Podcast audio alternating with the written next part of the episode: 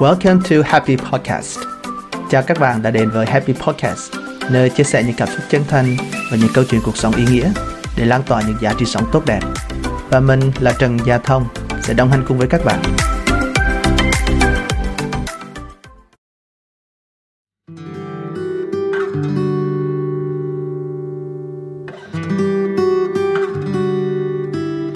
Trong cuộc sống ngày hôm nay, dường như từ khóa, tư duy ngày càng trở nên phổ biến và dần trở thành một chủ đề, một môn học và một kỹ năng gần như rất là thiết yếu trong cuộc sống, trong học tập cũng như trong công việc. Với sự tiến bộ của khoa học kỹ thuật, với sự tiến bộ của xã hội thì dường như càng ngày con người ta càng yêu cầu cao hơn về chất lượng của tư duy để từ đó những sản phẩm tạo ra những quyết định những kết quả của công việc được tối ưu hơn. Cùng với một chi phí bỏ ra với một tư duy tốt hơn thì à, kết quả mang lại tốt hơn rất là nhiều. Và chính vì vậy mình nghĩ tư duy là một từ khóa cũng như một cái chủ đề thú vị để hôm nay Happy Podcast à, được chia sẻ với các bạn dưới góc nhìn và lăng kính cũng như những trải nghiệm của bản thân mình trong quá trình áp dụng học tập cuộc sống cũng như sự hạnh phúc của bản thân.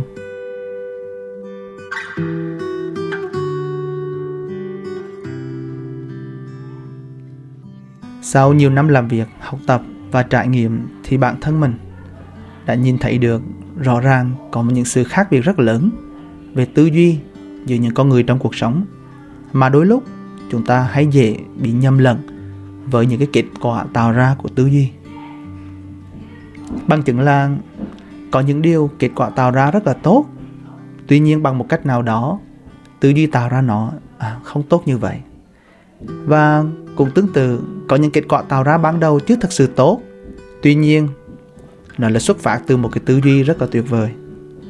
Và đôi lúc con người chúng ta lại dễ bị nhầm lẫn và đánh giá à, giữa cái kết quả tạo ra và cái tư duy tạo ra. Rõ ràng trên cái hành trình phát triển của mọi thứ trong cuộc sống này nó luôn có một cái biểu đồ tăng dần. Tức là trong những giai đoạn đầu chúng ta làm thì kết quả chắc chắn nó sẽ chưa thật sự tốt nhất. Và chắc chắn sẽ khó để tránh khỏi những cái sai lầm và thất bại trong những thời gian đầu.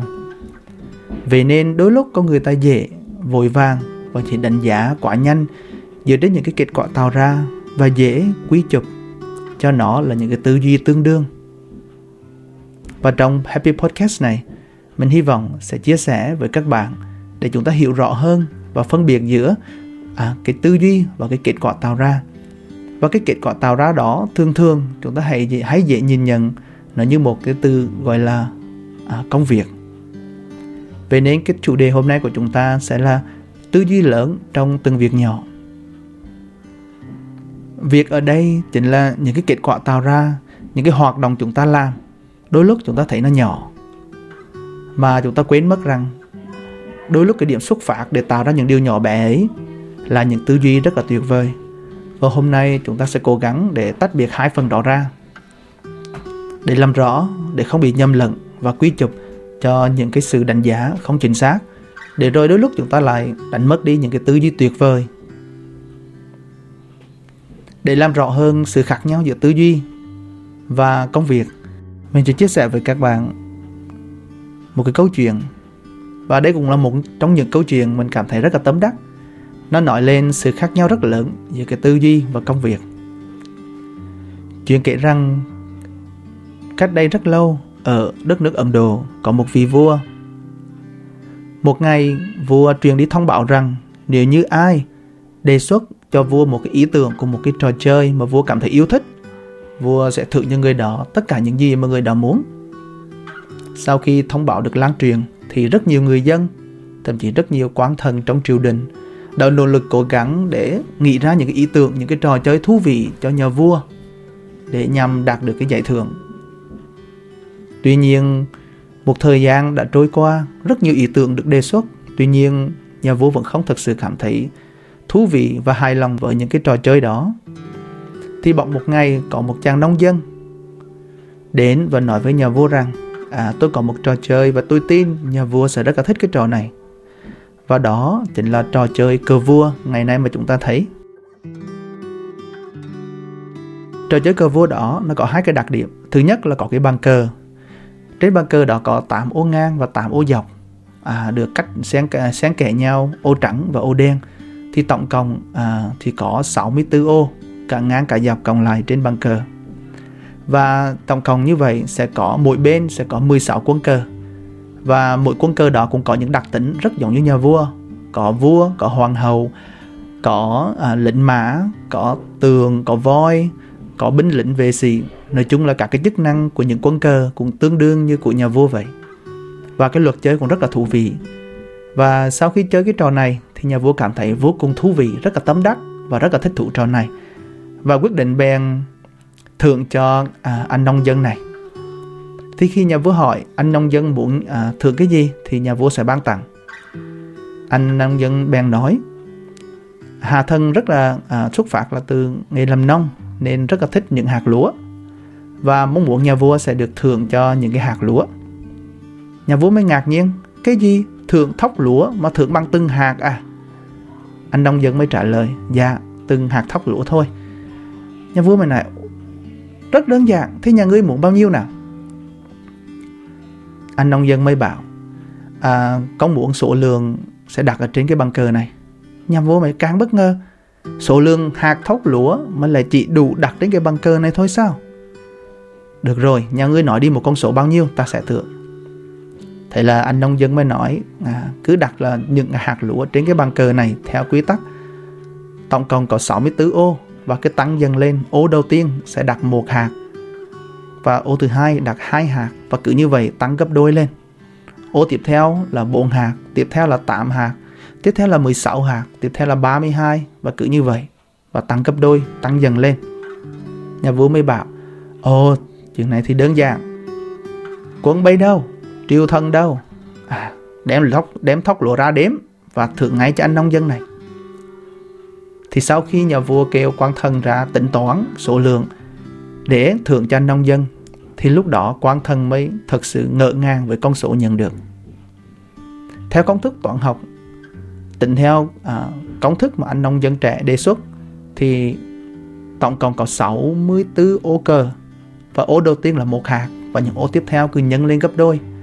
Thì sẽ có một công thức đó là 2 lũy thừa 64 trừ 1 đó là công thức toán học về lũy thừa thì sau cái tính cái phép toán này ra thì tổng số lượng hạt hạt thóc lúa để thưởng cho anh nông dân này đó là hơn 18 tỷ tỷ hạt lúa. Và tính ra là hơn 200 tỷ tấn à, thóc lúa. Và có thêm một vài cái thông tin để chúng ta có thể nhìn rõ hơn cái số lượng lớn như thế nào. Đó là lấy toàn bộ thóc lúa này mà phủ hết bề mặt diện tích của Ấn Độ thì cái lượng thóc lúa này nó sẽ cao một mét. Và hiện tại trong xã hội hiện đại ngày nay thì tổng số lượng thóc lúa của toàn thế giới sản xuất được một năm khoảng tầm hơn 2 tỷ tấn. Thì chúng ta mới thấy được nó mất cả hàng trăm năm cả thế giới vẫn chưa sản xuất đủ được. À, cái lượng thóc lúa đó chứ chưa nói đến là chỉ là trong khuôn viên của một cái đất nước Ấn Độ. Thì sau khi à, nhà vua mình nghe được con số này mới thật sự rất là ngỡ ngàng thì thông qua câu chuyện này à, mình học được một cái bài học. Đó là sức mạnh của sự tư duy. Rõ ràng công việc của anh nông dân rất là nhỏ chỉ là một người nông dân thôi. Và những gì anh ấy mang đến chỉ là một cái băng cờ 64 ô và mỗi ô cờ cũng rất là nhỏ bé. Và cách anh tính toán cũng chỉ là những à, bỏ từng cái hạt lúa nhỏ trong từng cái ô cờ và chỉ đơn giản là dùng một cái phép à, gấp đôi lên sau mỗi ô thôi con vị vua à, đại diện cho một công việc rất là lớn. Đó là à, cai quản cả một cái đất nước trị vì cả một cái vương quốc. Và có rất những quyết định rất là quan trọng ảnh hưởng tới rất là nhiều người. Mình tạm gọi cái công việc à, của cái nhà vua đó là một công việc rất là lớn. Và mình tạm gọi là cái công việc chơi cờ đề xuất cái bàn cờ của anh nông dân rất là nhỏ. Nhưng rõ ràng thông qua cái tư duy tạo ra cái trò chơi của anh nông dân thì chúng ta mới thấy được là à, anh nông dân này không hề nhỏ một chút nào từ câu chuyện này mình rút ra được rằng à, đôi lúc những công việc nó không nói lên chúng ta là ai. Và đôi lúc những cái việc nhỏ bé chúng ta làm hàng ngày cũng chứ hẳn nó là cái mức độ tư duy của chúng ta chỉ ở ngang đó. Từ câu chuyện này mình suy ra một cái một cái lập luận rằng nếu chỉ có hai người người thứ nhất họ có những cái con số sau 100 tỷ, 1 ngàn tỷ, 199 tỷ, rồi những con số tỷ tỷ triệu triệu. Còn người thứ hai có con số là 10, 20, 50, 90, 100, 200. Thì nếu như mình hỏi với các bạn cái kết quả tạo ra của hai người đó dựa trên những con số họ họ đang sở hữu thì theo các bạn cái kết quả nào của người nào nó tạo ra lớn hơn? Nếu như không suy nghĩ kỹ thì chúng ta rất dễ dàng quy chụp là cái người đầu tiên có con số hàng triệu, hàng tỷ rất lớn thì rất dễ tạo ra kết quả lớn. Còn người thứ hai thì những con số rất là nhỏ bé, à, khoảng 90, 100, 200, con số nó rất là nhỏ bé so với con số hàng triệu, hàng tỷ kia. Nhưng nếu như chúng ta suy nghĩ kỹ một chút xíu thì nếu như người thứ nhất có những trong tay những con số rất là lớn, tuy nhiên cái công thức toán học mà cái người đó đang sở đang sở hữu và đang sử dụng đó là công thức trừ công thức chia thậm chí là công thức căn bậc. Còn người thứ hai họ đang sử dụng trong tay những phương thức à, những cái công thức toán học đó là cộng nhân và cả lũy thừa. Thì bạn thấy đó nếu như bạn có một triệu một tỷ nhưng bạn lấy một triệu một tỷ à, ra bạn cắn bậc cho 100 thì cũng không biết là còn bao nhiêu. Hay bạn lấy một triệu thì bạn chia một triệu thì cũng không còn là bao nhiêu. Và ngược lại bên kia anh chàng thứ hai chỉ có những con số trong tay rất là nhỏ cũng giống như anh nông dân trong câu chuyện này. Anh ấy chỉ sử dụng những con số 1, 2 và tối đa tới 64 thôi. Anh ta chưa sử dụng tới con số 100 nữa. Nhưng chúng ta thấy anh ta sở hữu trong tay cái công thức toán học đó là lũy thừa. Thì tới lúc mà có cơ hội được sử dụng anh ta chỉ cần tới con số 64 thôi. Hai lũy thừa 64 trừ 1 là chúng ta thấy cái kết quả tạo ra nó khủng khiếp tới cỡ nào. Vậy nên đôi lúc chúng ta lại dễ bị tác động và dễ bị ảnh hưởng bởi những cái con số lớn. Mà đôi lúc chúng ta quên mất rằng cái công thức toán học đằng sau nó còn quan trọng hơn rất nhiều lần so với cái con số đó.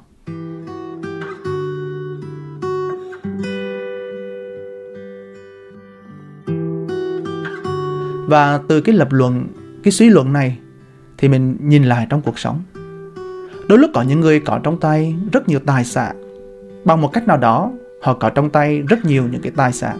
Nhưng nếu như tư duy của họ là tư duy trừ tư duy chia và đặc biệt tư duy là à, căn bậc căn bậc 2, căn bậc 10, căn bậc 100 và những và công thức tương tự như vậy thì bạn thấy đó dù tài sản có cả một núi họ có rất nhiều tài sản thậm chí rất nhiều điều tốt đẹp. Nhưng nếu như họ không có cái tính à, biết ơn không biết tính à, tiết kiệm không biết tính trân trọng không biết tính cố gắng nỗ lực và tất cả những cái phẩm chất đó nếu như không có được thì cũng tương tự như chúng ta à, chỉ có là trừ và chia mà thôi. Còn người thứ hai dường như trong tay chỉ có những công việc nhỏ bé hàng ngày một cuộc sống tưởng chừng như giản đơn.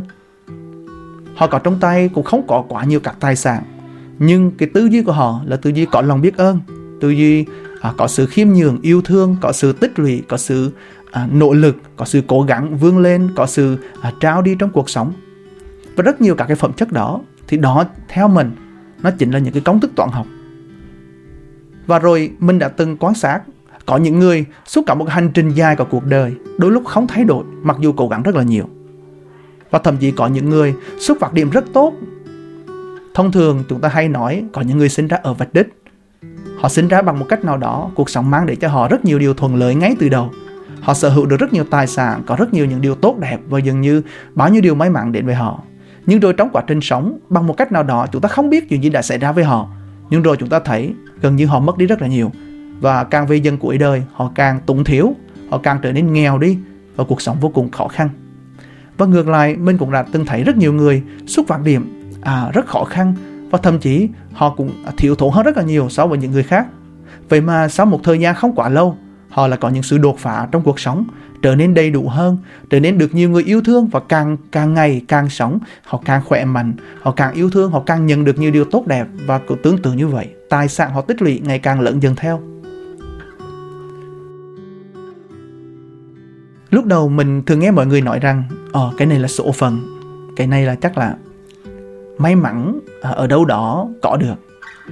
Nhưng càng tìm hiểu, càng sống, càng trải nghiệm những cái tư duy, mình thấy được rằng thực ra số phận nó cũng đúng và cái số phận đó nó được quyết định một phần rất lớn bởi chính cái tư duy sống của chúng ta. Nếu như một ai có một cái số phận có thể sinh ra còn nhiều điều à, thiếu may mắn tuy nhiên họ nỗ lực để thay đổi cái tư duy cái cách suy nghĩ cách họ trân quý mọi thứ trong cuộc sống cách họ nỗ lực vươn lên và rồi dần dần à, những điều may mắn tốt đẹp đến với họ ngày càng nhiều hơn. Và ngược lại có những người xuất phát điểm lúc đầu rất tốt có rất nhiều nhưng rồi bằng chính cái tư duy trừ và chia đó càng sống họ càng mất đi, càng trưởng thành, càng thời gian trôi đi thì họ lại càng trở nên tùng thiếu và mất dần đi những gì họ đã có. Và rồi mình nhận ra số phận đúng những số phận đó được quyết định rất lớn bởi cái tư duy. Và cái tư duy đó được quyết định rất lớn bởi những điều nhỏ bé mà chúng ta làm hàng ngày. Có một câu nói mình cảm thấy rất tấm đắc. Nếu như chúng ta chưa có cơ hội được làm những điều vĩ đại, thì hãy làm những điều nhỏ bé hàng ngày theo một cách vĩ đại nghe câu nói này xong, mình cảm thấy rất là ấn tượng và rất là chạm bởi vì nó thể hiện một phần những gì mình đang sống. Mình chưa biết mình đang có những gì và mình sẽ có những gì, nhưng mình rất biết cái tư duy của mình trong mỗi việc mình làm. Bởi vì mình hiểu được rằng, sau những việc nhỏ bé đó, cái cuối cùng nhận được không phải là kết quả, mà cái cuối cùng nhận được chính là cái tư duy và cái tính cách, cái phẩm chất và ra được cái giá trị con người mình. Và khi những điều đó nó thật sự to lớn, thì chắc chắn sẽ đến một lúc những điều may mắn, những cái điều xứng đáng nó sẽ đến với mình. Bạn hãy thử tưởng tượng có một thanh niên, ngày đêm ước mơ những cái hoài bão, có những cái ước mơ rất to lớn, có những tham vọng, có những cái tư duy nghĩ đến những điều to lớn. Nhưng mỗi ngày trôi qua, anh ta cứ ngồi và trằn trọc và suy nghĩ. Và rồi mỗi ngày anh ta làm điều gì? Anh ta lười biếng hơn, phòng anh ta trở nên dơ bẩn. Làm việc gì anh ta cũng vội vàng, làm rất là cậu thả gặp ai anh ta cũng qua loa bởi vì anh ta tập trung cho những điều to lớn của mình. Và anh ta cũng không quan trọng là những gì anh ta làm anh ta gặp mỗi ngày. Và cứ như vậy trôi qua sau một thời gian chưa biết điều to lớn ấy đã đến với anh ta hay chưa nhưng rõ ràng đã hình thành một cái tính cách một cái tư duy sống à, mỗi ngày của anh ta. Anh ta có gọn gàng ngăn nắp hay một người sống bừa bộn? Anh ta là một người à, nghiêm túc cẩn thận có trách nhiệm với những điều nhỏ bé với mọi người hàng ngày hay là một người vô trách nhiệm qua loa và đôi lúc à, thiếu những cái sự cẩn thận trong cuộc sống. Và cứ như vậy trôi qua anh ta vẫn cứ ấp ủ và cứ suy nghĩ và cứ nằm mơ trong những giấc ngủ của mình về những cái giấc mơ lớn và rồi thức dậy bằng những cái cuộc sống hàng ngày vô cùng à, thiếu những cái tư duy đúng đắn. Và ngược lại có một thanh niên thứ hai bằng một cách nào đó vẫn có những cái ước mơ và hoài bão lớn trong cuộc sống. Tuy nhiên điều khác biệt mà anh ta làm được đó chính là những cái điều thói quen nhỏ bé hàng ngày.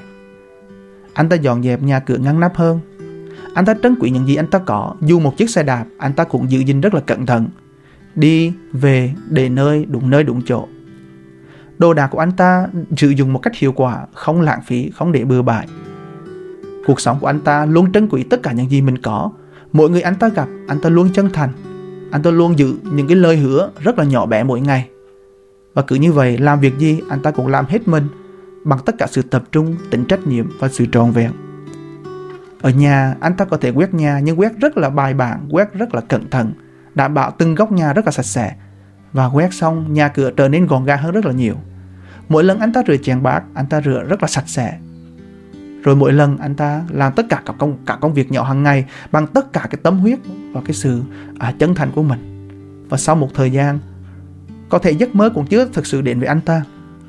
Nhưng rõ ràng chúng ta thấy được cái phẩm chất cái tư duy cái cách sống nó đã hoàn toàn thay đổi. Thì tới thời điểm hiện tại chúng ta có thể so sánh hai thanh niên này. Cũng là hai thanh niên nhìn qua cũng rất là bình thường không khác gì nhau lắm trong cuộc sống. Cũng hai người đang theo đuổi ước mơ cũng có những hoài bão. Nhưng rõ ràng dưới à, câu chuyện chia sẻ của mình thì chúng ta có thể thấy được hai thanh niên này đã có trong mình hai cái tư duy hai cái công thức toán học hoàn toàn khác nhau. Và nếu như một ngày mình giả sử cho dù có giấc mơ nó đến thật đi nữa thì anh chàng thanh niên thứ nhất có cái gì? Có sự vô trách nhiệm có sự à, bừa bộn có sự cậu thả có sự lười biếng. Thì dù giấc mơ có đến đi nữa thì anh ta cũng không thể à, nắm lấy và chuyển hóa thành những cái giá trị được. Bởi vì rõ ràng bên trong anh ta không có những cái nội lực những cái phẩm chất những cái tư duy đó còn anh chàng thứ hai. Nếu như một ngày giấc mơ nó đến một cái điều cơ hội nào đó nó đến với anh ta chắc chắn anh ta sẽ nắm lấy được bằng tất cả những sự trân trọng bằng tất cả cái lòng biết ơn tất cả những cái tư duy mà anh ta đã có được thông qua những việc rất nhỏ bé mỗi ngày. Cách sống với bản thân mình cách sống với uh, những người xung quanh mình cách làm những điều nhỏ bé và cuối cùng anh ta đã có một cái phẩm chất một cái tư duy. Và đó là điều vô cùng quan trọng. Và bản thân mình nhìn lại mình may mắn biết ơn cái, cái hành trình cuộc sống thời gian vừa qua rõ ràng những công việc mình làm cũng giống như bao người. Mình cũng làm những việc giống như mọi người đặc biệt là ở nhà. Những việc nhà của mình mình cũng làm giống như các bạn. Cũng quét nhà cũng lau chùi nhà cũng sắp xếp bàn ghế nhà cửa à, cũng là rửa chén bát cũng dọn dẹp. Đặc biệt kể từ lúc mình có bé Matilda thì công việc nhà nhiều hơn. À, và mình cảm thấy mặc dù nhiều công việc nhà hơn à, để đảm bảo cho nhà có em bé là khi nào nhà cũng sạch sẽ ngăn nắp thứ nhất là để an toàn cho bé. Cái thứ hai đảm bảo nhà cửa sạch sẽ để con có thể di chuyển bất cứ chỗ nào từ trong nhà phòng ngủ ra tới phòng khách ra tới phòng bếp ra tới sân chơi. Thậm chí vào một phần phần ngoài của nhà vệ sinh bé vẫn có thể vào đó được bởi vì mỗi ngày trôi qua vợ chồng mình luôn đảm bảo nhà luôn sạch sẽ và ngăn nắp. Và nếu như một người nào mà bước vào nhà mình sẽ cảm giác một điều rằng à, mặc dù nhà có em bé nhưng rõ ràng nhìn nếu như không chú ý sẽ không thấy nhà có em bé. Tức là mọi thứ đều được rất là ngăn nắp rất là rất, rất là gọn gàng và đặc biệt cực kỳ sạch sẽ. Mỗi khi con mình à, có một cái à, thói quen là bé hãy lấy đồ chơi ra chơi nhưng chơi một tầm một hai ba phút 5 phút xong rồi bé chuyển qua chơi trò khác và tới khoảng tầm 10 15 phút là ngay lập tức con sẽ chán và con sẽ à, cần đi ra có một cái không gian khác. Thì lúc trước nếu như mình phiên bản cũ thì mình chỉ dễ có một cái suy nghĩ rằng ôi thôi đằng nào con cũng quay lại cũng chơi mà dọn dẹp để làm cái gì? Thì cứ để đó ra đi rồi chừng nào con vào chơi thì chơi xong thôi tuy nhiên mình là không làm như vậy. Mình nói nếu như mình dọn được 5 phút rồi sau đó con quay vào con lôi ra chơi à, thì cũng sẽ lộn xộn như lúc đầu. Nhưng mình nghĩ ít nhất nhà mình cũng sẽ gọn gàng thêm được 5 phút. Và điều quan trọng hơn hết là mình muốn con bất cứ khoảnh khắc nào cũng nhìn thấy nhà cửa gọn gàng. Và sau này chắc chắn lớn lên con sẽ rất dễ ảnh hưởng và à, có một cái thói quen gọn gàng. Thay vì mình dạy con gọn gàng thì hãy cho con thấy một cái căn nhà gọn gàng nó như thế nào. Ngủ dậy là con thấy nhà gọn gàng buổi tối trước khi con đi ngủ thì mình luôn có một cái thói quen. Buổi tối mình trước khi đi ngủ mình đánh răng. Và khi thấy vì mình đứng một chỗ đánh răng thì mình sẽ đi một vòng kiểm tra cửa ngõ có cửa nào mình quên động hay không quên chốt nửa đêm gió lạnh nó vào nhà. Rồi mình đi một vòng quay con có thể dọn dẹp được nhà cửa ở chỗ nào nữa không?